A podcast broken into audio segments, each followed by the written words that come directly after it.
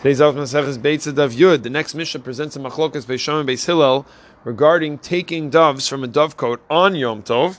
Where Beis Shammai says, in order to permit this activity, one must shake the doves that the person intends to take from before Yom Tov, and then on Yom Tov they can take them. While Beis Hillel says mere verbal designation of which ones wants to one a person wants to take to be to make that verbal designation on Erev Yom Tov before Yom Tov, that would be sufficient. So we find out in the Gemara that Beis Hillel's reasoning for a specific verbal de- designation, as opposed to a general verbal designation, to say I want this one and that one, I'm going to take this one and that, as opposed to I'm going to take from this shovach, from this dovecote. That's based on the principle of breira, which means retroactive designations. The Gemara takes us to the Mishnah in Maseches Ohalos in the in the section of Taharos of, of Shas.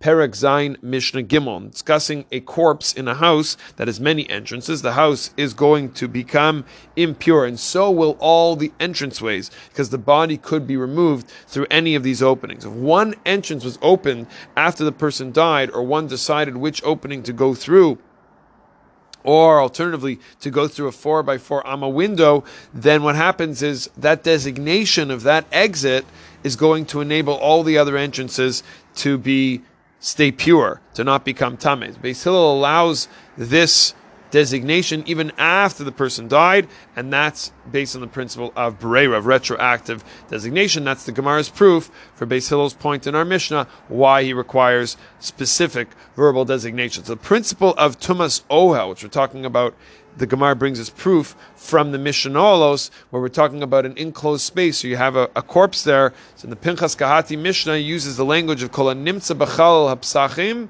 Tachas Amashkov Tameh. So anything that is found in that in that space of the entranceway underneath the lintel, that's also going to become tamei. That's the explanation of what's going on here. So in this light, another very interesting question that was asked for Shabtai Yogel in the Sefer Besod Siach Siman Tzadik Tes, somebody who had visited Ma'arat Machpelah, the Kever Avot, the Kever where it's buried all of the forefathers of Am Yisrael. And he goes there, there's an annual gathering on Parshas Chayei Sarah, and he said he was there Parshas Chayei Sarah, but was surprised that when he was in there for the for the tefillah, there was a birkat kohanim, a blessing of the kohanim, and he wondered how could the kohanim even go in there in the first place. The first point was to discuss the structure of the building, which has some questions around it. The main question is whether the tuma in the caves, the impurity that's in the caves, is able to breach to the second level. So the lower level, the second level is where the tefillah takes place.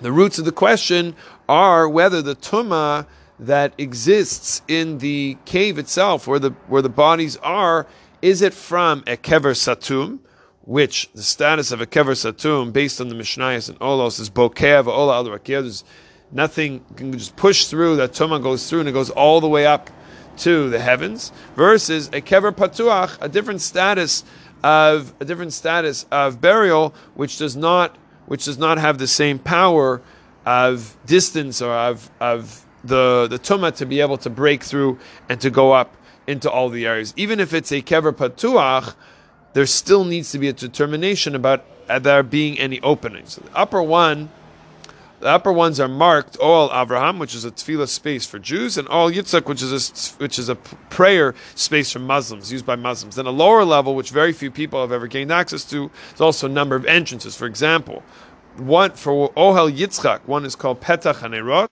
A question would be whether this would turn the Ma'ara into a kever patuach. Even if it is a kever satum, maybe the ceiling above it can act as a as a barrier as a, as a chatzitza unless there is an opening. But we can't know for sure. However, it's reported that the Muslims open it once a day to lower in candles. But whatever it is, maybe we can rely on the concept of safek tuma b'shusarabim, which is in public domain, it's feiko tahor. What about an iron cover to act as chatzitza? Another point is about graves from before Matan Torah, maybe not, maybe are not metame ba'oil, maybe are not impuring, uh, making an impurity, or in general, the the graves of tzaddikim. We also have the Ravad's opinion that we are all tamei mate bisman. We're all tamei mate bisman. Maybe there's no issue for the Kohanim to go in there anyway. So this Ravad is debated, but we see that at the very least one need not be surprised to see Kohanim there, even though many disagreed. Whether you go, whether you can go or you can't go, we always have the possibility of davening for Schlus Avos to come closer to Hashem.